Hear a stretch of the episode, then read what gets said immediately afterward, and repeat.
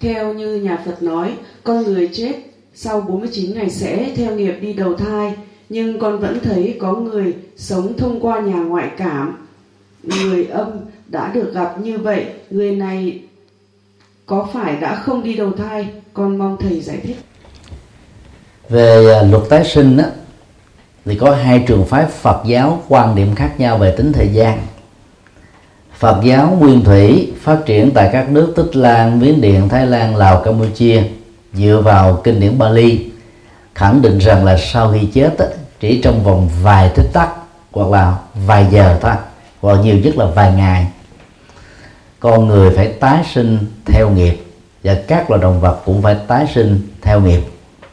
Dựa vào à, quan điểm đó đó ở cách à, triệt để hơn đó à, các quốc gia thờ đạo Phật nguyên thủy vừa nêu đó không tổ chức cúng các tuần thất không cúng 49 ngày 100 ngày dỗ hàng năm và đại tường tiểu tường dân dân vì họ tin rằng là à, tâm thức của thân bằng quyến thuộc của họ quá giản đó đã tái sinh sau cái chết rồi và do vậy trung bình đó 10 tháng là tái sinh sinh non đó là 8 tháng và sinh muộn là 12 theo quan điểm của Phật giáo, đại thừa đó, và đặc biệt đó là đại thừa của Trung Quốc, vốn ảnh hưởng đến Nhật Bản, Việt Nam Nam Bắc Triều Tiên, thì thời gian tối đa đó để một người chết được tái sinh là 49 ngày. Vì đó là thời gian tối đa, cho nên chúng ta hiểu là không phải người nào cũng nhất thiết trải qua 49 ngày. Có thể có người là một hai ngày, có người một vài tiếng là có thể tái sinh rồi trường hợp uh, trì hoãn đó đó có thể được lý giải tương thích với những cái tình huống bị sảy thai hay là phá thai. Khi mà người chết đó chưa tìm được cái mẫu số nghiệp tương đương uh, với uh, cặp nam nữ mà về sau làm cha mẹ ruột của họ. Như vậy đó quan điểm của các nhà ngoại cảm tại Việt Nam nói riêng và các nhà ngoại cảm trên thế giới nói chung cho rằng đó là họ có thể truyền thông trực tiếp với những người chết sau 49 ngày đó về phương diện Phật học là không thể nào chấp nhận được. Chúng ta cũng nên nhớ rằng là các nhà ngoại cảm cũng chỉ là những con người phàm phu chứ không phải là các bậc thánh. Cho nên đó, rất nhiều các thông tin và uh, những cái truyền bá của họ về kiếp sau về uh, truyền thông với người đã chết đó, được chứng minh từ góc độ Phật học là sai hay nói cái khác là theo Phật giáo đó, bất cứ ai cho rằng họ giao tiếp được với các hương linh chết sau 49 ngày, hoặc là vài chục năm vài trăm năm vài nghìn năm, đều thuộc về nhóm các tuyên bố không có dữ liệu khoa học, không có dữ liệu sự thật. Và do vậy, người phật tử không nên tin theo các quan điểm này. Những hiện tượng mà dân gian gọi là là nhập vong hay là gọi hồn đó, đều là những niềm tin mê tín. Do đó, người phật tử không nên khích lệ, cô không nên tham dự và cô không nên tán đồng các hoạt động đó. Trên thực tế đó, thì tình trạng à, nhập vong à, mà dân dân thường gọi được quan niệm ở trong đạo Phật đó là một rối loạn đa nhân cách ra. Tức là đương sự bằng cái vô thức bị rối loạn điều khiển các hành động của người đó khác với tính cách thật à, giới tính thật, rồi à, tuổi tác thật, nghề nghiệp thật của mình trong những thời khắc còn là bình thường. Và như vậy, sau khi à, tỉnh dậy khỏi trạng thái vừa nêu, họ hoàn toàn không biết gì đến những gì vừa xảy ra từ các hành động của họ. Từ đó mà người quan sát, bao gồm người thân và những người xung quanh, ngộ nhận rằng chắc đã phải có một con ma nào đó nhập vào thi thể này. Và mượn thi thể đó là một cái công cụ trung chuyển để truyền thông những thông tin cần thiết hoặc gửi gắm những lời khuyên chân thành hoặc là than giảng những điều mà họ cảm thấy ức uh, ức và thiếu thốn hoặc là kỳ vọng những điều mà người thân cần làm cho họ. Thực ra các loại thông tin đó là do người bị rối loạn đa nhân cách tự ứng xử bằng một cách vô thức mà khi bình thường, họ hoàn toàn không biết đến những điều này. Cho nên, nói một cái khác là theo Phật giáo, không có hiện tượng ma nhập thật, cũng không có hiện tượng gọi hồn thật, mà chỉ là những rối loạn đa nhân cách thôi. Đa là nhiều, nhân cách là một con người, hay là ứng xử, tính cách của một con người. Đa nhân cách là trong một con người, mà tính cách được ứng xử là hoàn toàn khác ngược nhau đối với những người bị nặng đó, thì đa nhân cách sẽ làm cho họ nghĩ rằng họ là thần thánh, họ là những nhân vật là trên thượng giới xuống trần gian để làm những việc đáng làm.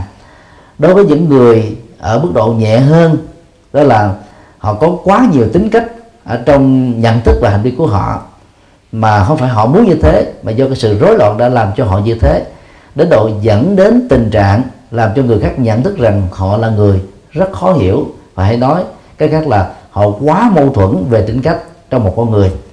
Ở trường hợp phổ biến hơn, đó là ứng xử như một con ma, mà cái tính cách bình thường của họ là hoàn toàn không có liên hệ gì đến.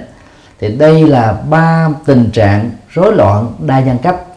Còn nói về tính chất đó, thì à, có thể chia làm hai nhóm, rối loạn đa nhân cách tích cực và rối loạn đa nhân cách tiêu cực rối loạn đa nhân cách tích cực đó thì khi bị rối loạn đó đương sự có thể trở thành là một cái nhân vật rất là đặc biệt.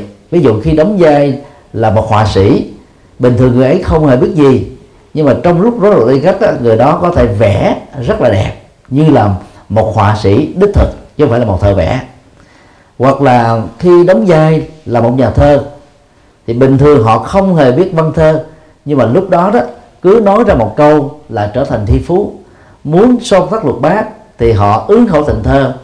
Muốn thắt ngôn bất cú thì họ làm một cách rất là dễ dàng niêm luật chặt chẽ ý tưởng phong phú nội dung sâu sắc. Tương tự trong các loại hình thức rối loạn đa nhân uh, ờ, nhân cách tích cực đó, sẽ làm cho người đó có nhiều cái năng lực mà bình thường họ không thể nào ngờ tới được. Chẳng hạn như uh, có người bị rối loạn á, thì có thể nói được tiếng Anh, tiếng Pháp, tiếng Đức, tiếng Nga, tiếng Campuchia mà bình thường, ông bà, cha mẹ và chính bản thân họ cũng hề biết đến chữ cái của các loại ngôn ngữ này. Còn rối loạn đa nhân cách tiêu cực đó, thì làm cho người ta ứng xử rằng là mình là ma. Và điều đó đó là một rối loạn tâm thần, cần phải được điều trị tâm thần tại các bệnh viện tâm thần.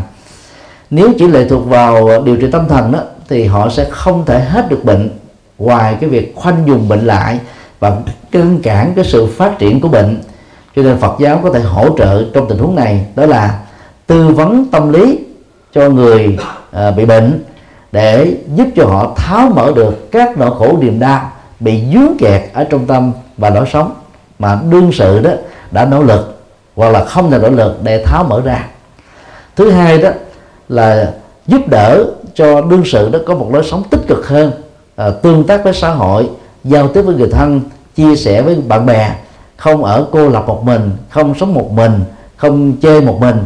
Để từ đó đó cái cái cái tâm trạng mà buồn chán cô đơn tuyệt vọng đó không tiếp tục hành hạ họ trở thành một người rối loạn đa nhân cách. Thứ ba đó là thay đổi thái độ sống tức là à, không chất chứa ở trong tâm nỗi buồn niềm đau căng thẳng sợ hãi quan ức hận thù à, bất hạnh vân vân. Cần phải nỗ lực phóng thích tất cả những cái tâm trạng này ra khỏi cơ thể thì lúc đó đó đương sự sẽ bắt đầu dần dà phục hồi lại cái nhân cách bình thường mà họ vốn có trước đây. Ngoài ra nó có thể hỗ trợ thêm bằng cách là xem phim hài kịch hài thực tập thiền thiền cười à, để cho tinh thần được sảng khoái và cuộc sống được hạnh phúc bình an. Thì bằng những nỗ lực vừa nêu đó thì một người gọi là rối loạn nhân cách khi uống thuốc trị liệu tâm thần đó sẽ dẫn đến tình trạng là không bị tái phát bệnh đó thêm một lần nào nữa trong tương lai. Còn những phương pháp mà à, trị bệnh ma nhập được diễn ra tại các chùa đó là cái kinh nghiệm dân gian thôi chỉ có tác dụng chấn an tâm lý đối với bệnh nhân trong một khoảng thời gian nhất định mà nhiều nhất đó là chừng một tháng. Phần lớn chỉ được có vài ba ngày. Mỗi khi tái phát lại bệnh này đó thì đương sự bị rối loạn đa dân cấp đó, sẽ bị nặng hơn và khó điều trị hơn do đó đó khi đối diện trước những hiện tượng mà người thân bị bị dướng phải vào đa nhân cách đó thay vì dẫn đến các chùa vốn không có kinh nghiệm về điều trị để mong được điều trị ma nhập thì chúng ta hãy dẫn đến các bệnh viện tâm thần để được điều trị chuyên môn. Còn trong giới Phật giáo đó chỉ có một thiểu số à, các vị tăng sĩ có kinh nghiệm điều trị bệnh này để dứt điểm bệnh đó à, cho họ không bị tái nhiễm ở trong tương lai nếu chúng ta không tìm được các vị tu sĩ chuyên về việc điều trị đó thì tốt nhất đó, chúng ta cần phải nhờ sự trợ giúp của các bác sĩ chuyên khoa về tâm thần. Nói tóm lại hiện tượng ma nhập à, gọi hồn theo Phật giáo là không có thật. Và do vậy chúng ta không nên lạm dụng vào nó không nên tin vào nó không nên truyền bá nó vì đó nó dẫn đến nhiều nỗi sợ hãi và đồng thời làm cho bệnh nhân đó từ bệnh nhẹ đến bệnh nặng hơn đến lúc nhận diện ra được rồi đó, thì cái cái khả năng điều trị phục hồi là đã bị mất vĩnh viễn rồi. Và điều đó quả thật là một sự tiếc nuối và đáng đau xót. Xin đi câu hỏi khác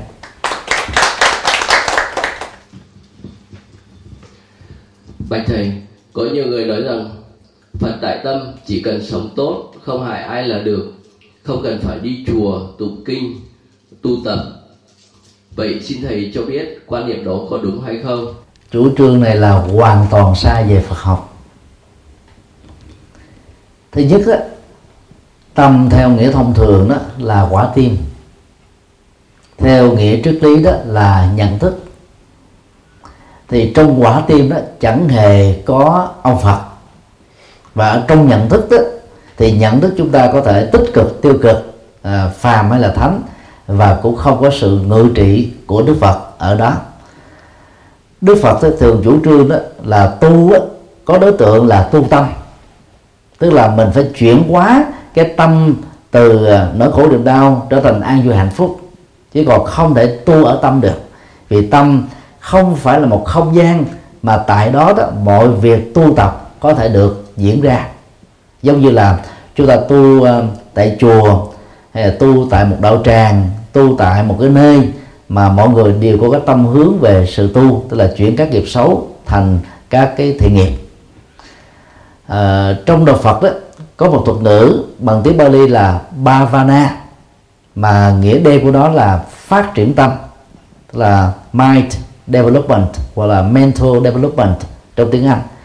Phát triển tâm á, được hiểu đó là chúng ta phải gieo vào trong nhận thức để ảnh hưởng đến lối sống và thói quen qua các hành động thường ngày đó những uh, uh, đức tính cao quý mà việc nương vào nó thường xuyên đó sẽ làm cho một người phàm á, trở thành chân nhân một người chân nhân á, trở thành thánh nhân. Như vậy phát triển tâm là phát triển các đức tính cao quý bao gồm vô ngã vị tha từ bi hỷ xã rộng lượng uh, uh, và làm những điều tức là tích cực và tốt đẹp cho chính mình và cho xã hội. Như vậy đạo Phật khích lệ chúng ta là phát triển tâm thông qua sự tu tâm.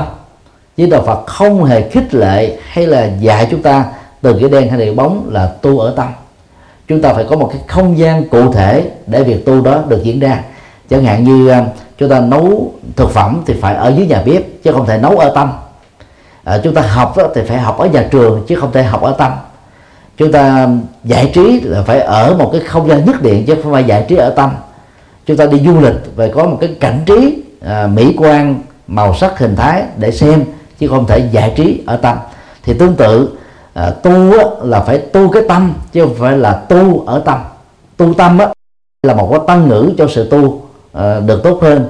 Còn ở tâm á, là một trạng ngữ và do đó đó thì tâm nó không có hình tướng nó là hoặc là trái tim hoặc là nhận thức thì việc tu tâm không thể nào được diễn ra. Chính vì thế đó người nào cho rằng đó chỉ cần tu ở tâm qua cách đó là nghĩ thiện rồi không phạm pháp không tạo tội lỗi là đã đủ rồi. Nói như thế là, là mới đúng về phương diện luật pháp nhưng mà chưa đúng về phương diện phát triển đạo đức mà con người cần phải có. Thực tế theo Phật giáo đó thì những người chưa từng làm việc ác thì chẳng có một phước báo nào hết và cũng chẳng có một cái giá trị tích cực nào hết. Chỉ có điều người không làm điều ác là không bị luật pháp trừng trị. Họ sống một đời sống mà theo đạo Phật đó, cái quả phúc hay là cái cái cái đạo đức của họ là ở mức độ trung bình thôi. Và ở mức độ trung bình đó là quá thấp, chứ chưa có đủ.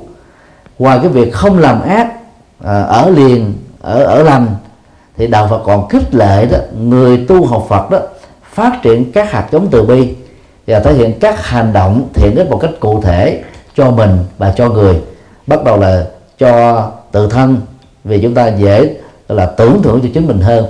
Sau đó là áp dụng cho à, bà con tức là những người trực tiếp mang lại hạnh phúc và niềm vui cho mình như một cái ơn nghĩa biết ơn đền ơn. Và sau đó là cho những người dân nước lã. Và rộng hơn nữa là ngay cả cho kẻ thù của chúng ta thì đây là cái quan điểm của đạo Phật vốn rất là khác xa với uh, các triết học và các tôn giáo còn lại. Như vậy nói một cách khác là theo Đức Phật đó khi mà chúng ta chuyển đổi được cái nội dung của tâm từ xấu thành tốt từ tích cực thành ờ, từ từ tiêu cực thành tích cực thì chúng ta cần phải thực hiện các điều đó tại những không gian rất là thích hợp chứ không thể là tiến hành nó ở ngay cái tâm của mình mặc dù khi làm ở các không gian thích hợp đó, thì kết quả đạt được là tâm chúng ta từ một người phàm trở thành thánh từ tiêu cực trở thành tích cực từ khổ đau trở thành hạnh phúc. Nói tóm lại là chúng ta không thể tu ở tâm mà chúng ta phải tu ở chùa tu ở nhà tu ở xã hội tu ở học đường tu ở nơi làm việc tu ở chợ búa và tu ở bất cứ một cái không gian nào mà chúng ta đang có mặt. Đa khi tu ở tâm là một nhận thức sai lầm mà phần lớn đó người ta thường sử dụng nó như là một cái biện hộ để từ chối việc là có mặt tại những cái không gian mà nó rất là thích hợp cho việc phát triển tâm và tu tạo các cái hành động tích cực cho mình và cho xã hội. Xin đi câu hỏi khác. Quý thầy và các phật tử vì con cũng không được biết rõ lắm nhưng mà con đi vào các chùa con nhìn thấy các đức phật phật nào cũng tươi cười niềm nở nhất là phật di lặc nhưng mà có một số người thì bảo giới hạn giữa thầy và phật tử là phải có một khoảng cách chẳng hạn không được ngồi gần nhau. À, và có những cái chùa con trai ngồi riêng con gái ngồi riêng thì con nghĩ đây chỉ là đẹp đội hình. Chứ còn nếu mà về cái sự tôn kính các quý thầy thì mình không phải vì cái chuyện ngồi ngang hàng hoặc là mà là do cái lòng của mình đối với đức phật giữa sự hiểu biết sự tin tưởng vào đức phật thì mình quý thầy, các quý thầy vì là các quý thầy là đại diện cho đức phật. Là cái thứ nhất có một số người thí dụ như bảo các quý thầy là phải ăn đũa bát mới không được ăn những cái đồ mà ăn mặn tức là những cái đũa bát cũ thì con thấy có một số ngôi chùa người ta à, để riêng cho quý thầy. Thì đấy là điều kiện vì quý thầy hàng ngày ở đó. Nhưng mà nếu quý thầy đến thăm một tư gia mà lại vì quý thầy đến rồi là mình lại phải đi lấy đĩa giấy bát giấy để cho mới hay là có thể sử dụng được cái bát đũa mà của cái gia đình nhà phật tử có thể sử dụng được à. và cái thắc mắc đó cô quan con mong thầy giải thích về à, với thứ nhất của câu hỏi đó nó thuộc về văn hóa ứng xử được uh, sử dụng ở trong đạo Phật nhưng quán sư Phật giáo đó thì không có quy định là trong một ngôi chùa đó thì nữ phải ngồi riêng ở khối nữ nam á, ngồi riêng ở bên phía nam. Tuy nhiên một số chùa đó để tạo cái cái sự thoải mái và tạo ra cái uh, mỹ cảnh cho việc quay phim à, vân vân đó thì người ta thường uh, sắp xếp nữ một bên nam một bên. Đó là sở thích của các chùa. Hoàn toàn không thuộc về quy định của đạo Phật không thuộc về quy định của Đức Phật cũng như là không thuộc quy định của hiến chương của giáo hội Phật giáo trên toàn thế giới. Về à, cách ngồi à, giữa Phật tử và các thầy đó thì nó cũng không cần thiết phải có một cái khoảng cách như thế và cũng không có một kinh nào hay là một cái quy định nào ở trong Phật giáo tạo ra cái khoảng cách này. Tuy nhiên đó, để thể hiện sự tôn kính đó, thì à, ở trong kinh Phật có mô tả một số các hành động mà người đệ tử của ngài đó khi đến ứng xử với ngài nó cần phải tuân thủ. Thứ nhất đó, là đi nhiễu quanh đức phật ba vòng theo chiều kim đồng hồ. Thứ hai đó ngồi xuống một bên. Bởi vì à, người ta bày tỏ lòng tôn kính đối với đức phật mà thì ta ít khi ngồi trực diện mà ngồi xé một bên chút xíu thế này. Và thứ ba đó là trật áo bài vai phải à, đứng lên khi mà thưa hỏi một cái gì đó đây là ảnh hưởng từ văn hóa ứng xử của người ấn độ. Và đạo phật đã giữ lại. Và thứ tư đó thì người ta thường à, ngồi trò hỏ dùng bàn tay phải của mình đụng vào bằng chân của người mình tôn kính. Sau đó dùng lòng bàn tay đó đưa vào trán của mình và đứng lên. Thì vì cái chân á, là nơi mà vật dơ có thể bị dính nhiều nhất. Còn cái trán cái đầu là nơi mà chúng ta tôn thờ những cái cao quý nhất là ông bà tổ tiên và những điều gọi là cao quý như vậy khi mà bày tỏ lòng tôn kính với Phật và những bậc uh, trưởng thượng đó thì cái hành động uh, chỉnh bàn tay của mình vào bàn chân của đó thể hiện cái lòng tôn kính một cách tuyệt đối. Cách ứng xử văn hóa này là cũng thuộc về văn hóa quán độ. Như vậy đó uh, ngoài các mô tả vừa nêu chúng ta không thấy có bất cứ một quy định nào rằng là uh, người phật tử không được ngồi ngang hàng với các thầy. Chỉ có điều đó là trong giới luật của Phật giáo thì khi một người khác giới phái ngồi cạnh một vị tu sĩ thì cơ thể của hai người là không được đụng nhau. Trong các nước Phật giáo Nam truyền đó thì để tạo cái khoảng cách an toàn đó thì người ta thường mặc định là khoảng là sáu sáu tấc. Cho nên lúc mà các Phật tử chụp ảnh à, với tu sĩ nếu là một người nữ mà tu sĩ là một vị tăng thì cái khoảng cách đó luôn luôn được là tôn trọng. Ngay cả khi mà phát tâm cúng dường tịnh tài hay là tịnh vật, thì lúc đó đó là các phẩm vật phải được đặt ở trên một cái dĩa hay một cái mâm tùy theo phẩm vật lớn hoặc là nhỏ. Sau đó để ở trên bàn và người nữ đó phải rút bàn tay ra. Rồi sau đó vị tu sĩ dùng bàn tay mình đụng vào cái tặng phẩm đó để tiếp nhận, để để tránh cái tình trạng tay đụng tay, vốn có thể dẫn đến các ngộ nhận và các lý giải tiêu cực từ những người thiếu tình cảm với đạo Phật. Ngoài cái sự cẩn trọng về giới tính như vừa nêu thì việc mà một vị cư sĩ nam ngồi kế cạnh một vị à, à, à, tu sĩ tăng hoặc là một phật tử nữ ngồi kế cạnh một sư cô là hoàn toàn phù hợp miễn là cái tư thế ngồi trở nên đỉnh đạt trang nghiêm đàng hoàng đứng đắn chứ không có giỡn cợt hoặc là không có ăn mặc à, lố lăng hay là thiếu vải là có thể được xem phù hợp với văn hóa ứng xử ở trong đạo Phật. Do đó chúng ta cũng đừng nên quá đặt nặng về vấn đề này, và nhất là những cái sinh hoạt mang tính thân mật, gần gũi đó, thì việc ngồi ăn cơm chung trên một mâm cơm hay là ngồi chung trên một bàn để uống nước chia sẻ đàm đạo thì đều có thể chấp nhận được. Về à, giới thứ hai của câu hỏi đó thì chúng tôi có cảm giác rằng là những người có ứng xử như thế đó thì hơi bị chấp chặt vào những điều mà lẽ ra nó không cần phải nghiêm túc như thế. À, việc ăn đồ um, chay đó chủ yếu là để phát triển lòng từ bi của chúng ta đối với các con vật mà từ việc chúng ta tôn trọng con người chúng ta cũng ứng xử tương tự với các con vật. Chứ từ đó không nhất thiết là chúng ta cần phải dành riêng Ờ, đũa chén bát à, cho các vị tu sĩ. Còn à, các cái chén bát tu sĩ ăn đó mình không được sử dụng đến cho các vị thực phẩm mặn. Vì trong nhà của chúng ta đôi lúc đó, mình không có cái cái cái tiện ích cần thiết như thế. Và thỉnh thoảng một số vị tăng sĩ được chúng ta thỉnh mời đến nhà để làm lễ. Và sau đó đó vì cái thiện chí một số phật tử tại gia đó thỉnh mời dùng cơm. Thì trong nhà đó chúng ta có tô đĩa chén bát chỉ cần rửa sạch bằng nước nóng và xà bông là tất cả các mùi tanh hôi đó là không ảnh hưởng rồi. À, mục đích là vì có rất nhiều vị ăn chay trường từ nhỏ cho nên khi nghe một cái mùi tanh hôi đó là khó ăn. Cho nên à, ở những nơi cảnh trọng thì ta cần có uh, chén đũa muỗng riêng. Nhưng mà ngày nay đó các cái phương tiện làm vệ sinh chén bát là, là rất tốt. Cho nên dầu cùng một chén bát mặn nhưng mà việc rửa sạch đó cũng làm cho thực phẩm được chứa ở trong à, các chiếc bát đó không bị ảnh hưởng bởi mùi. Còn những người mà không bị dị ứng mùi đó thì tính toán không có chiếc bát sạch hoặc là rửa chưa được sạch lắm cũng chẳng ảnh hưởng gì đến việc ăn của các vị tăng tu sĩ.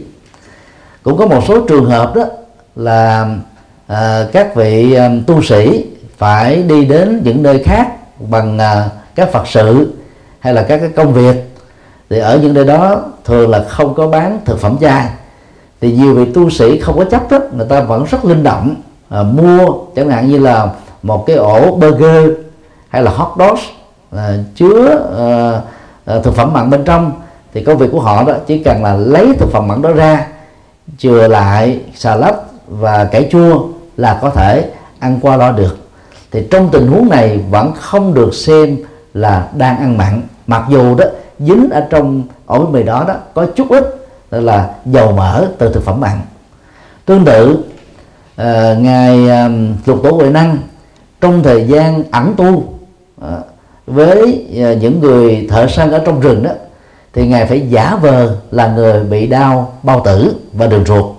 Thợ săn đó thì uh, giết thịt của các loại thú vật và nấu trong một cái nồi thịt chung vì ngài là người ăn chay và để cho những người tại sân không phát hiện mình là một người tu thì ngài phải đi lặt rau uh, củ quả và nấu chung ở trong cái nồi thịt đó. Thì đến lúc mà ăn chung đó thì thịt đó, ngài uh, sang sớt cho những người ăn mặn. Còn rau quả củ ở trong nồi ngài nói là ngài khó tiêu cho nên ăn thứ này. Dĩ nhiên vì nó được nấu ở trong một cái nồi thực phẩm mặn cho nên là những miếng thịt nhỏ những miếng mỡ nhỏ và cái mùi vị của nó chắc chắn là dính phải thôi và trong tình huống đó vẫn được xem là đang ăn chay. Vì cái tâm của ngài đang hướng đến sự chay. Sở dĩ mà ngài phải làm như thế là vì đó, sau khi được tiếp nhận y bác chân truyền từ ngũ tổ hoàng nhẫn, thì một số người cực đoan đó là không muốn chấp nhận cái sự cho nên mới nỗ lực truy sát ngài. Vì thế mà ngài phải ở ẩn trong rừng để mai dân ảnh tích cho đến lúc nào à, nhân duyên thời cơ thích hợp đó, thì ngài mới ra xuất gia lại là một nhà sư để truyền bá chân lý. Thì qua cái kinh nghiệm đó chúng ta thấy là trong một cái thực phẩm mặn mà người biết ăn chay vẫn có thể tạo cơ hội cho sự ăn chay của chính mình. Và từ đó đó chúng ta nên gọi là uh, cam kết là không nên hưởng ứng uh, những loại thực phẩm chay giả mặn từ các công nghệ làm thực phẩm chay của người Trung Quốc và Đài Loan hiện nay. So với Trung Quốc à, Đài Loan với um, Ấn Độ đó thì Ấn Độ hơn hai à, cộng đồng này đó là một cái đầu. Vì người Ấn Độ có khoảng 600 triệu người ăn chay trường mà thực phẩm ăn chay của họ đó là đều làm từ thực vật và hoàn toàn không bào chế theo công thức thực phẩm mặn. Và họ không hề sử dụng bột ngọt mà thực phẩm của họ đó vẫn có cái mùi vị rất là thiên nhiên và rất là ngon. Đang khi đó người Trung Quốc về Đài Loan đó Ờ, đã tạo ra các thực phẩm chay giả mặn. Mặc dầu đó ăn các thực phẩm này đó chỉ là thuần chay nhưng mà hình thù của nó là con cá con tua uh, con gà con vịt. Thì cái hình ảnh đó nó tác động lên trên bộ não tạo ra một nhận thức rằng là tôi đang ăn thịt tôi đang ăn cá tôi đang cua tôm gà vân vân. Thì cái tâm thuần chay đó đã bị biến mất hết rồi. Đó là chưa nói đến uh, cái việc tác hại từ việc ăn thực phẩm chay giả mặn này. Vì để làm cái việc đó đó thì nhiều nhà sản xuất phải dùng các loại hóa chất mà phần lớn là rất độc hại cho sức khỏe của con người để tạo ra các mùi à, là giống với thực phẩm mặn. Cũng có một số nơi bị phát hiện là người ta lấy các cái mùi thực phẩm mặn để tạo ra các cái men hóa học mà từ đó đó có thể nhân bản ra thành các cái loại mùi vị cho thực phẩm mặn. Chẳng hạn như là, là nước mắm cá thu chai hay là mắm rút chai vân vân. Thì đều có ít nhiều các cái cái mùi vị thật từ từ cái sự bào chế đó. Và do đó đó cái việc ăn chay trong tình huống này đó hoàn toàn không đạt được yêu cầu. Cho nên à, đã chọn con đường ăn chay thì chúng ta nên ăn rau quả củ và nhất là nên ăn các thực ờ, thực vật do chính chúng ta tự tay trồng không trải qua các cái công nghệ gọi là chế biến cũng không trải qua các cái loại à, à, thực phẩm kích thích tăng trưởng và biến đổi gen để chúng ta tạo ra sự an toàn tuyệt đối về sức khỏe khi tiêu thụ các thực phẩm chay này. Nói tóm lại đó ăn chay là tốt nhưng đừng quá chấp rằng là phải dành riêng các đũa chén bát dĩa à, sạch à, cho các vị thầy khi được mời đến nhà.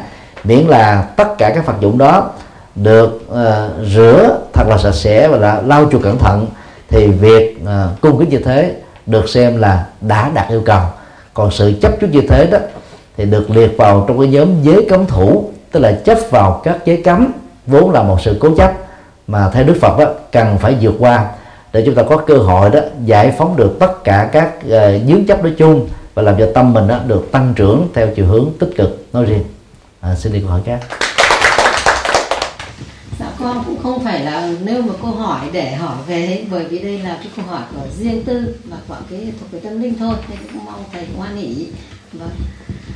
Bạch thầy là ờ, nhà con ấy thì mất cách đây hơn 20 năm rồi. Vâng thế nhưng mà có khoảng độ hơn một chục năm nay thì um, mỗi một lần mà con mơ thấy thì không lúc nào là con mơ thấy nhà con đã mất mà hoàn toàn là nhà con vẫn còn sống. Ừ cụ thể như giả sử như con mơ một giấc mơ mà con về nhà, thì ở, thì con lại trách ở nhà, tức là trách bố chồng mà trong khi đó bố chồng con cũng mất rồi. Nhưng mà lại trách cứ nói chuyện như bình thường ấy. Mà thế tại sao mà con lại nhận được ờ, nào là ảnh này, nào là tất cả mọi thứ, gửi sang là là nhà con mất? Thế tại sao bây giờ là nhà con vẫn xấu? Thế tại sao phải phải phải dối lừa con như vậy?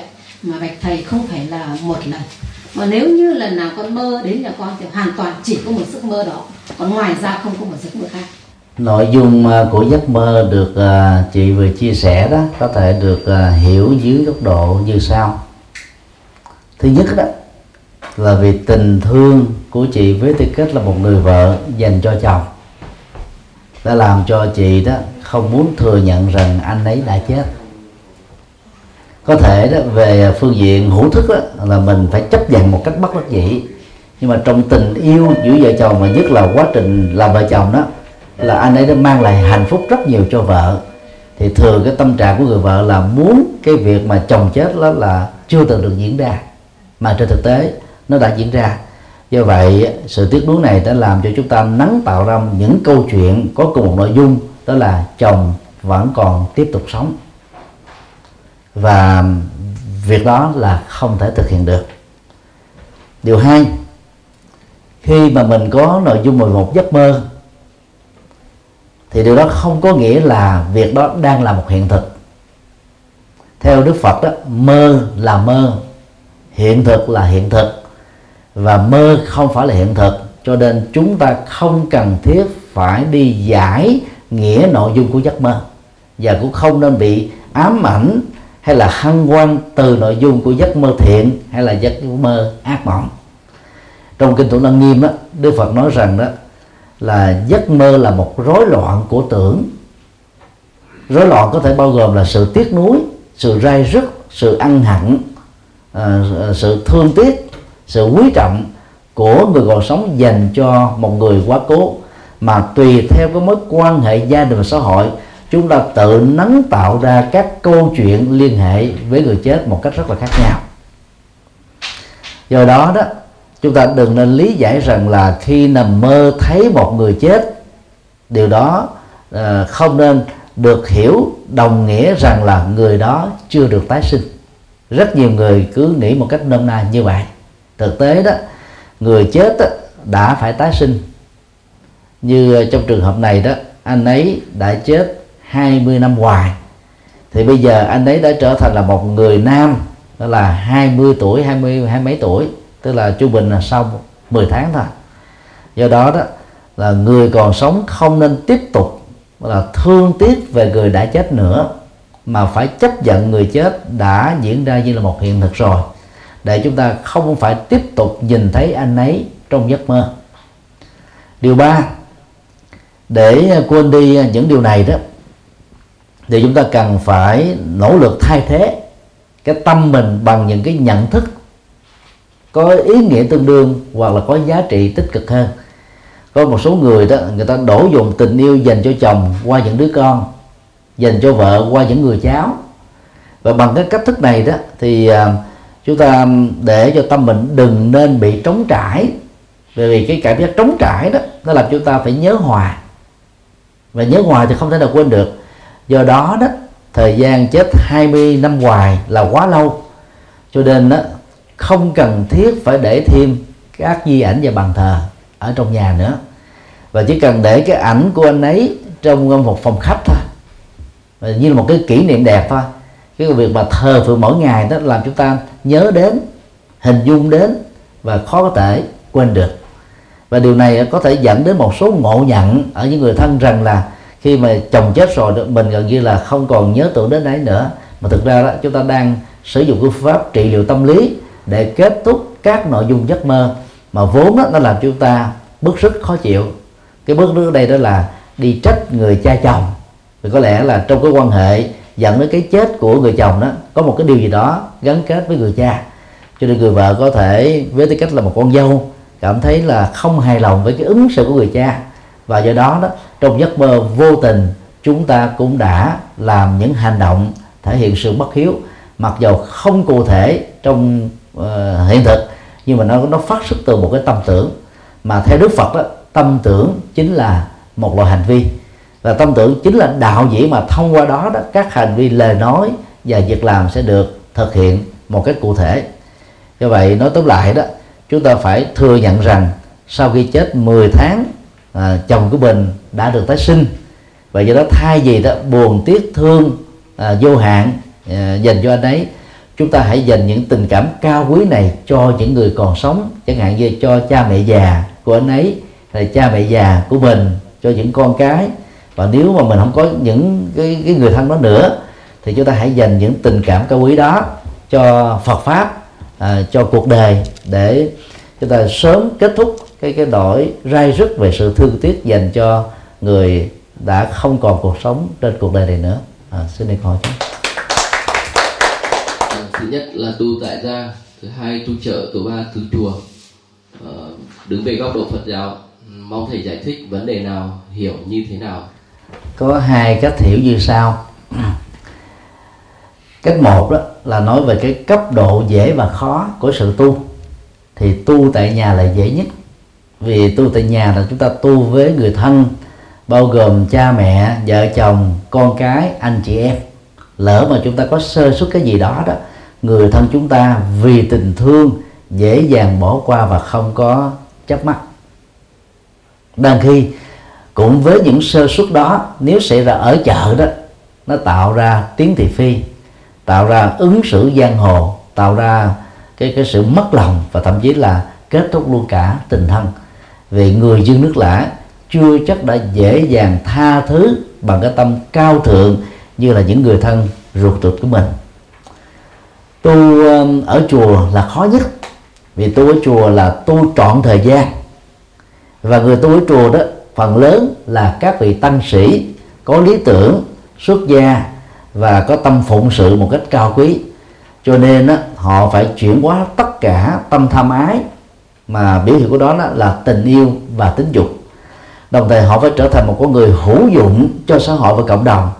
Đang khi mình tu ở nhà thích làm việc thiện thì chúng ta làm không thích thì chúng ta được quyền không. Thích ăn thì chúng ta ăn là muốn ngủ thì chúng ta tùy tiện ngủ. Không ai có thể can thiệp vào cái tự do được luật pháp bảo vệ đó.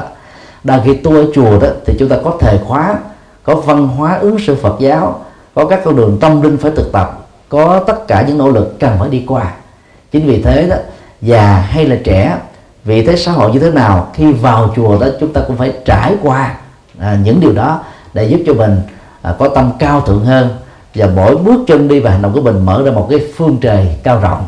Như vậy về phương diện cấp độ tu ở nhà là thấp nhất là tu ở chợ là thiết lập các mối quan hệ xã hội và cộng đồng ở chiều rộng nhất là rất là khó cũng là rất là cần thiết và tu ở chùa là phát triển tâm linh cao nhất mà vốn à, những người có trọn thời gian có kinh nghiệm có sự hướng dẫn có người đồng tu thì mới có thể thực hiện được.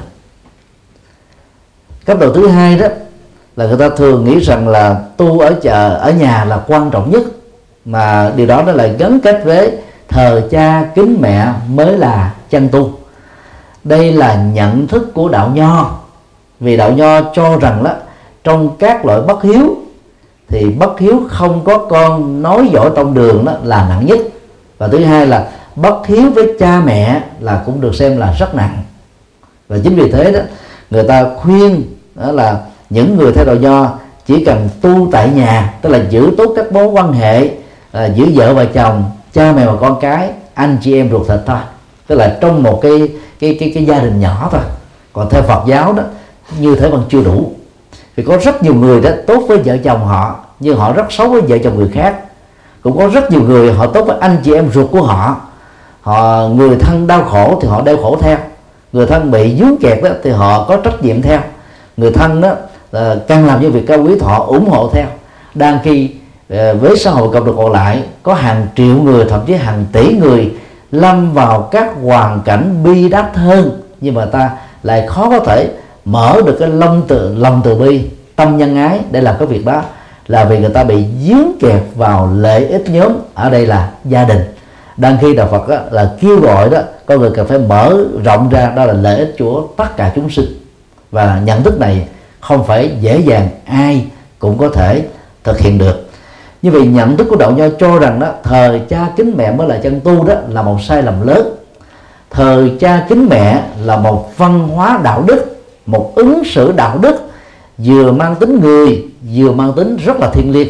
Mà đạo Phật á, đề cao đó cha mẹ ruột chính là hai vị Phật ở trong nhà. Như vậy là về đạo hiếu đó chưa chắc có một tôn giáo nào đề cao vai trò của cha mẹ như là đạo Phật.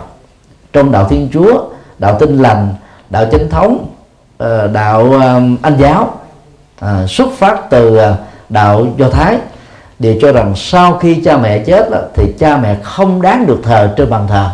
Vì họ quan niệm rằng cha mẹ lúc đó đã trở thành ma quỷ rồi. Người ta chỉ được quyền thờ một thượng đế duy nhất thôi chứ không được thờ cha mẹ của mình để tôn vinh vai trò độc tôn sáng thế của thượng đế trên trần gian. Đến năm 1963 đó cộng đồng Vatican II nhận thức đây là một cái sai lầm lớn về văn hóa cho nên đó, từ đó trở đi mới cho phép con cái là thờ cha mẹ và ông bà tổ tiên. Mặc dù thế đến nay nhiều trên thế giới vẫn còn tình trạng là không lập bàn thờ cha mẹ khi quá quản và điều đó nó có thể dẫn đến cái tình trạng khi còn sống đó, chưa chắc người ta đã phụng thờ cha mẹ bằng cách là báo hiếu một cách rất là thích đáng. Như vậy thờ cho cái mẹ mặc dù là một cái hành động rất cao quý nhưng nó chỉ là một cái phương diện tu đền ơn và báo ơn với cái người đã khai sinh sự sống cho mình thôi. Chứ nó không phải là chân tu. Vì chân tu đó nó bao gồm nhiều phương diện khác mà hiếu kính cha mẹ chỉ là một phương diện ở trong đó thôi. Ngoài ra đó, thì người chân tu còn phải à, tu đạo đức xã hội tôn trọng luật pháp làm lợi ích cho cộng đồng và tha nhân rồi phát triển đạo đức thanh cao rồi phụng sự xã hội và nỗ lực à, thực tập đạo bồ tát để trở thành là các vị bồ tát vĩ đại à, cho cuộc đời được hưởng nhờ thì nói tóm lại đó à, chân tu là một cái nội dung rất rộng mà hiếu kính với cha mẹ chỉ là một phương diện rất cần thiết thôi chứ không phải là tất cả và cũng không thể thay thế được. Do đó ở góc độ cho rằng đó, tu tại nhà là quan trọng nhất là vì có thời gian kính mẹ chỉ là một phương diện thôi. Ngoài ra thì người ta cần phải tu tập các phương diện khác như là vừa nêu. Hay nói một cái khác là tu tại nhà không phải uh, là chân tu vì nó chỉ là một phương tiện đó và muốn là chúng tôi phải bổ sung các phương diện đạo đức còn lại bao gồm đạo đức xã hội đạo đức cộng đồng rồi đạo đức vô ngã vị tha và đạo đức thanh nhân. Thì có được như thế đó thì việc tu tập của một con người mới trở nên là trọn vẹn và đầy đủ được. À, xin được câu hỏi khác kính bạch thầy khi cúng dường một vị tu sĩ không chân chính thì phước báo trong sự cúng dường đó sẽ ra sao? Và làm sao có thể phân biệt được vị tu sĩ đó có phải chân chính hay không? Cúng dường đó thì gồm có cúng dường tịnh tài cúng dường tịnh vật và cúng dường tịnh lực. Tịnh tài đó là tiền bạc tịnh vật là vật chất bao gồm động sản bất động sản. Tịnh lực là công sức mà mình làm công quả mà không lấy tiền công hay là không lấy tiền uh, tiền lời thì đây là ba hình thức mà những người tu tại gia đó có thể dân cúng cho các vị xuất gia. Về phương diện này đó dầu vị xuất gia đó là tu không đúng đi nữa thì khi mình làm tịnh tài tịnh vật tịnh lực bằng cái tâm cao quý vẫn hưởng quả phúc nó một cách như thường theo quy luật của nhân quả. Vì ở đây đó là chúng ta đang tạo ra các cái cái cái quả phúc về phương diện vật chất của cải và sự thuận duyên. Cho nên đó, khi chúng ta đã phát tâm, dân cúng, tịnh vật, tịnh tài, tịnh lực cho một vị tăng sĩ nào đó trong quá khứ, mà về sau này chúng ta phát hiện ra vị đó đó, nó không phù hợp với lối sống và ứng xử của một tăng sĩ. Đừng vì thế mà trỗi dậy các tâm lý nuối tiếc về hành động đã làm. Theo đức phật đó, nuối tiếc về các việc tốt đã làm với những con người cụ thể nào đó là một trở ngại vật cho tiến trình trổ quả tích cực vì tiếc nuối nó làm chết đi các cái cái hành động cao quý mình đã làm. Còn ngay thời điểm đó trong cái không gian đó với cái đối tượng cụ thể đó chúng ta phát tâm tích cực để làm một việc thiện đó. Việc thiện đó đã trổ quả hoặc là đang trổ quả là hay là sẽ trổ quả. Còn đương sự là tu sĩ tiếp nhận cái tặng phẩm à, tịnh vật à, tịnh lực tịnh tài mà không làm đúng với những gì mà Phật đã dạy thì nhân vật đó phải chịu trách nhiệm trước nhân quả mà họ phải phải đền trả lại một cách tương thích ở trong tương lai thôi. Do đó à, chúng ta không nên bị dướng kẹt cái tâm nuối tiếc vào cái vị mà mình cảm thấy là về sau này không phù hợp với tăng sĩ. Cho nên ờ, để tránh tình trạng ờ, là không có cúng nhầm thì à, đạo Phật thường khích lệ chúng ta chọn mặt ghế vàng. Để biết đâu là một vị tu sĩ chân chính đó, thì chúng ta có thể đánh giá vị tu sĩ đó từ các phương diện sau đây a những lời dạy chân lý của đức phật, vị tu sĩ đó có thực hành theo hay không? Và dĩ nhiên đó thực hành chân lý phật dạy thì nó có hai cách là thực hiện chân lý tuyệt đối, tức là làm đúng một trăm phần trăm với những gì phật đã dạy.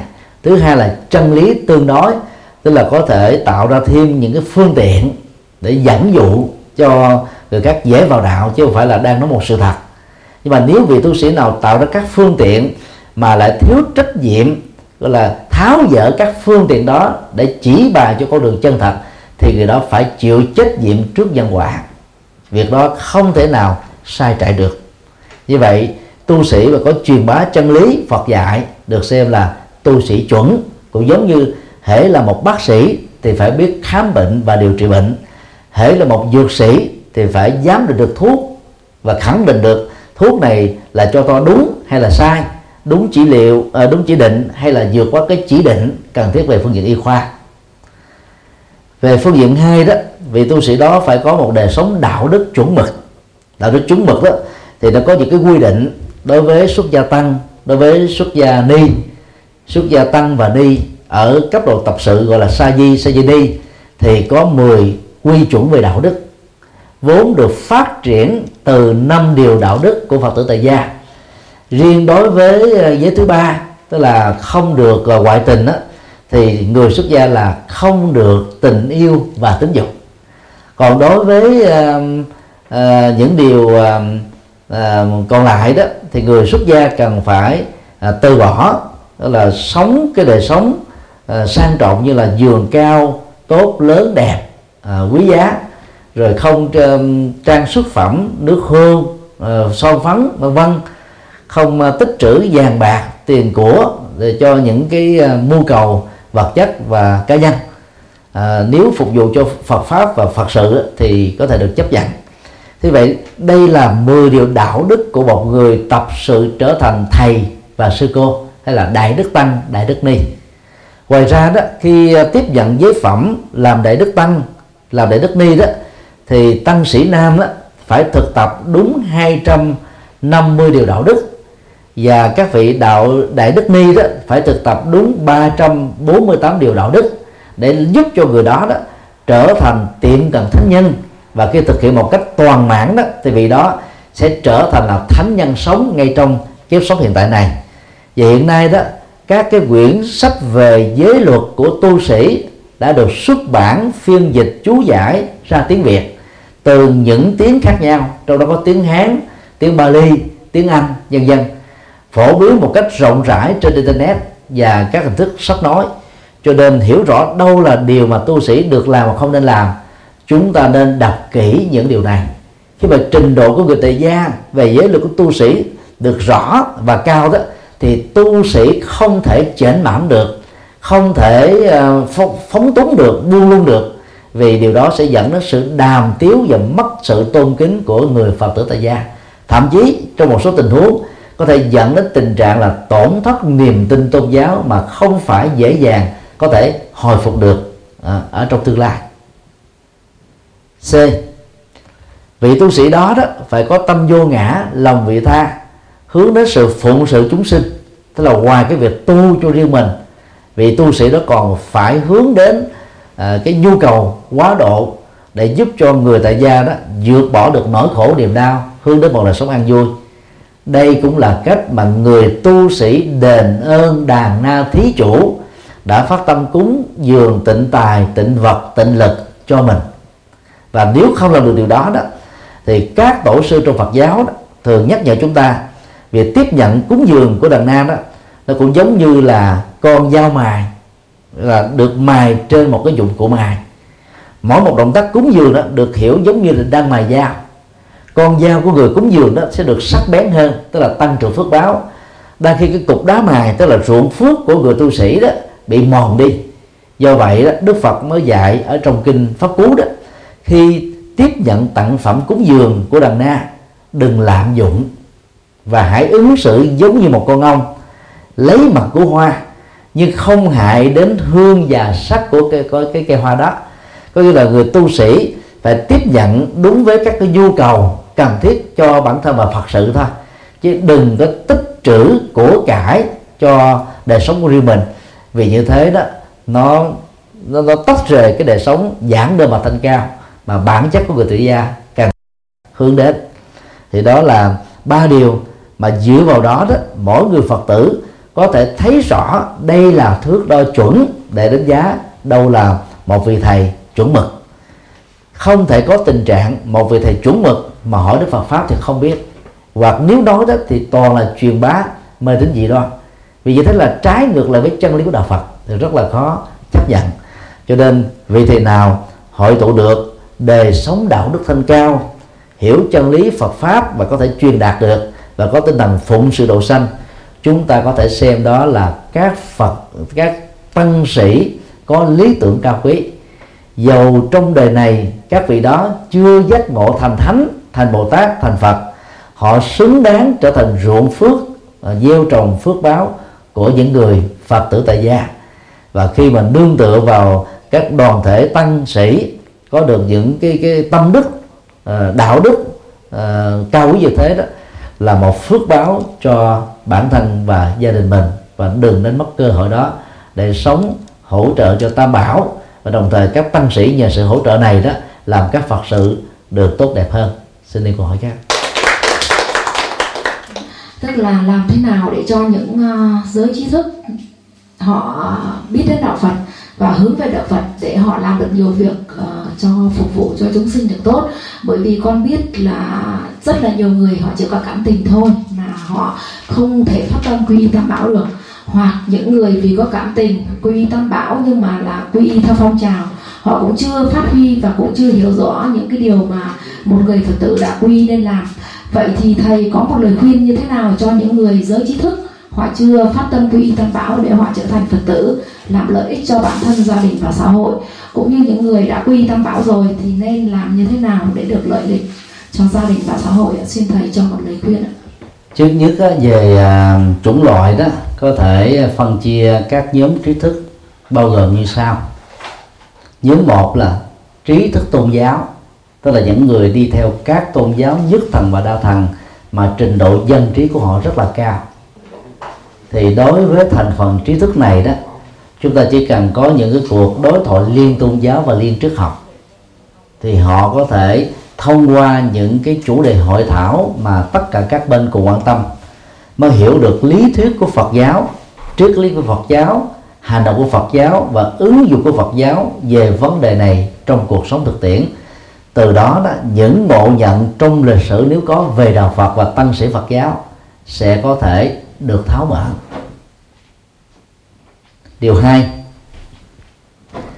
thành phần à, trí thức đó, không thuộc bất kỳ một tôn giáo nào.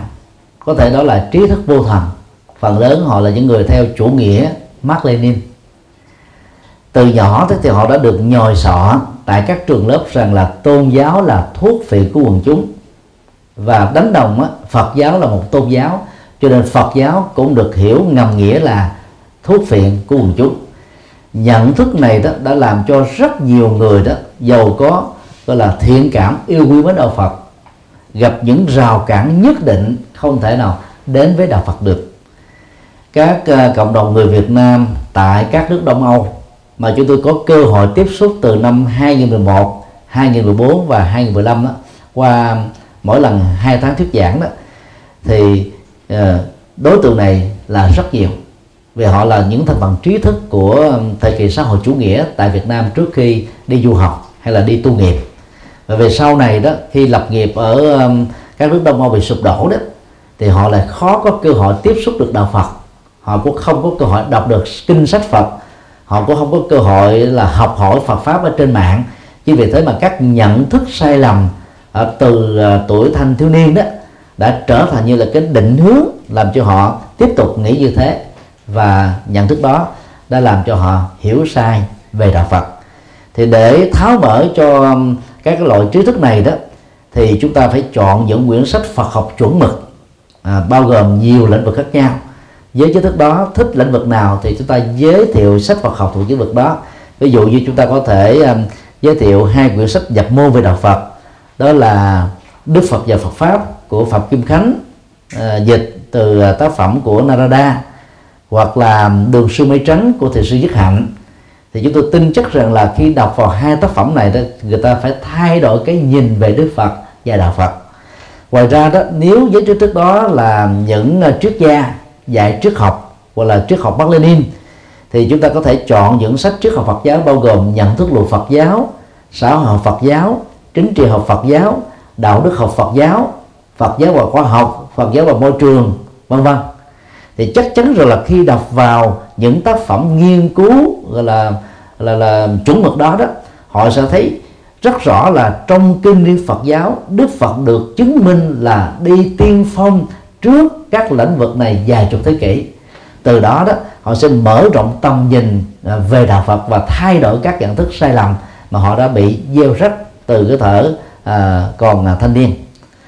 À, điều ba đối với giới trí thức à, là là xuất thân từ các gia đình Phật tử mà bản thân của họ thì chưa có cơ hội đến quy y đó thì cái việc à, giúp họ hiểu được đạo Phật không phải là khó khăn lắm muốn như thế đó, thì những người đã là Phật tử trong gia đình rồi, cần phải chứng minh với các thành viên còn lại trong gia đình đó, là từ khi tôi là Phật tử, tôi sống hạnh phúc hơn, tôi quan tâm chăm sóc cho gia đình nhiều hơn, tôi làm cho gia đình đó trở nên đầm ấm, tốt đẹp hơn, tôi trở thành là người dễ chịu hơn, dễ lắng nghe hơn, dễ giúp đỡ hơn. Và lúc nào cũng chứng minh các phương diện tích cực đó.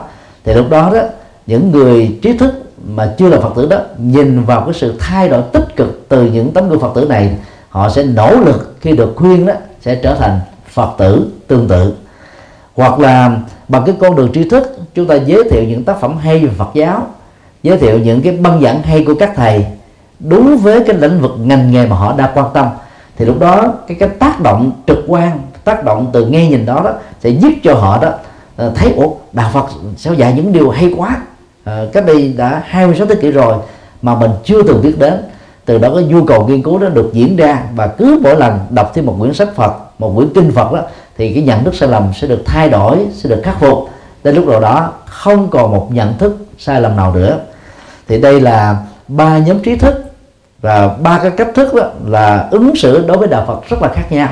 Và tùy theo uh, cái cái cái vị thế của các vị trí thức này mà chúng ta có thể ứng dụng cách thức là thích ứng để giúp cho những người trí thức đó trở thành Phật tử.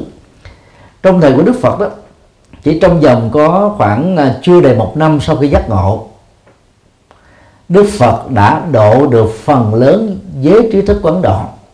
Đầu tiên đó là năm người bạn đồng tu, tức là năm đạo sĩ bà la môn lỗi lạc. Kế đến đó là 55 thương gia triệu phú đều bỏ cơ hội làm giàu, trở thành các vị tăng sĩ sau đó Đức Phật độ ba ni ca diếp và 1150 các vị tăng sĩ theo đạo Bà La Môn tức là giới trí thức tôn giáo. Sau đó Đức Phật độ vua Tần Bà Sa La vua Ba Tư Nặc và sáu vị vua trong ờ, uh, 16 vị vua uh, tại đất nước Ấn Độ có nghĩa là độ được 8 vị vua hàng trăm tướng lĩnh ở trong triều đình trở thành Phật tử thuần thành. Như vậy đó chúng ta thấy là Đức Phật đã có mối quan tâm rất nhiều đối với giới trí thức vào thời của Đức Ngài bao gồm trí thức tôn giáo trí thức chính trị và trí thức kinh doanh. Vì theo Đức Phật đó thành phần à, bình dân trong xã hội đó đều là những đối tác hoặc là người làm việc dưới trướng của ba thành phần trí thức vừa nêu này. Vì rất tiếc đó trong quá trình truyền đạo và phụng sự đó phần lớn các tu sĩ Phật giáo xuất thân từ các gia đình bình dân.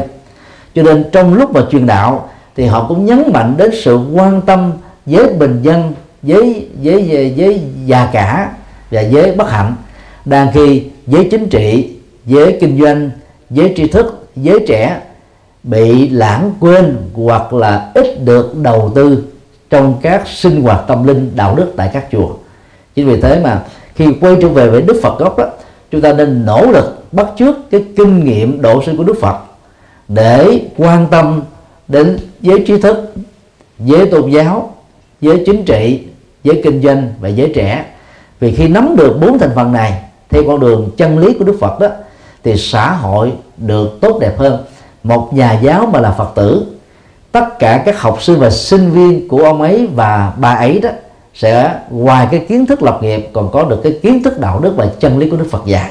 Như vậy, cái ảnh hưởng đó nó lan truyền không chỉ ở một lớp học, mà nó còn nhiều thế hệ khác nhau một doanh nghiệp lớn là CEO của một tập đoàn hay là tổng giám đốc của một công ty là một phật tử gương mẫu đó, thì tất cả các nhân viên làm việc dưới trướng của ông ấy đó sẽ được ảnh hưởng tích cực theo. Đang khi đó, quần chúng bình dân đó rất dễ thay đổi. Với bình dân có thể ngã về phía này, nghiêng về phía nọ, theo chiều gió.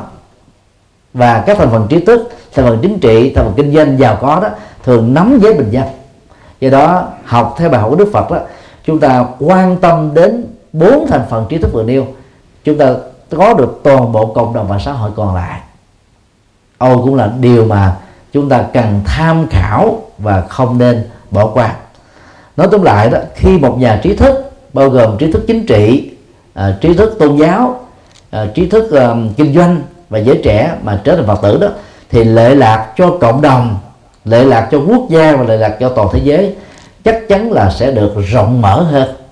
Còn với bình dân với nhà già, nhà, nhà nghèo á thì thì khi mà tiếp cận được đạo Phật đó thì họ chỉ được lệ lạc cho chính mình bản thân mình. Thì phần lớn cái kiến thức của họ nó chưa đủ để tiếp nhận được triết lý sâu xa của đạo Phật. Và không khéo đó thành phần đó lại góp phần truyền bá mê tín dị đoan làm cho thành phần trí thức đó gần như có có những cái rào cản nhất định không muốn tiếp cận đến đạo Phật cho nên đó, các vị tăng sĩ và Phật tử ngày nay nên quan tâm đến các thành phần trí thức và bằng mọi cách bằng mọi giá giúp đỡ họ trở thành các Phật tử thượng thành. Xin đi một ví dụ Steve Jobs.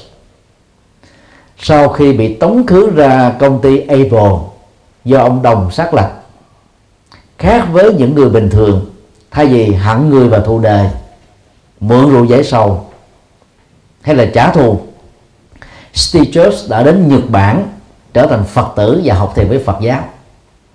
Sau vài tháng học thiền, chiêm nghiệm về bản chất vô thường của cuộc sống và những quy luật Steve Jobs trở về lại Mỹ, trở thành nhà phát minh và đồng phát minh sáng kiến sáng tạo của 265 bằng ứng cầu cho các cái mục đích cải thiện đời sống, dân sự và xã hội. Thì đó là một cái tấm gương rất là cao quý khi một nhà trí thức mà là một phật tử đó, thì cái cơ hội phụng sự đóng góp người đó nó lại cao lớn hơn, vĩ đại hơn. Giới trí thức Nhật Bản, phần lớn xuất thân từ giới tu sĩ Phật giáo ra đời. Và nền văn hóa của Nhật Bản, bao gồm cái khoa học kỹ thuật hiện đại đó, ảnh hưởng từ cái nền triết học của Phật giáo mà giúp cho những người như thế đó có cơ hội làm cho đất nước Nhật Bản trở thành là một trong các siêu cường quốc sau thế chiến thứ hai thì đây là điều mà chúng ta không thể là là phủ định cái vai trò trí thức và những giá trị lợi ích cộng đồng và xã hội mà đạo Phật có thể cung ứng và giúp đỡ cho những người trí thức là Phật tử có thể đóng góp trong suốt một kiếp sống của họ. À, thấy được như thế đó thì việc quan tâm giúp đỡ giới trí thức thành Phật tử là một lợi ích lớn à, cho mình và cho xã hội nói chung. À, xin đi câu hỏi khác.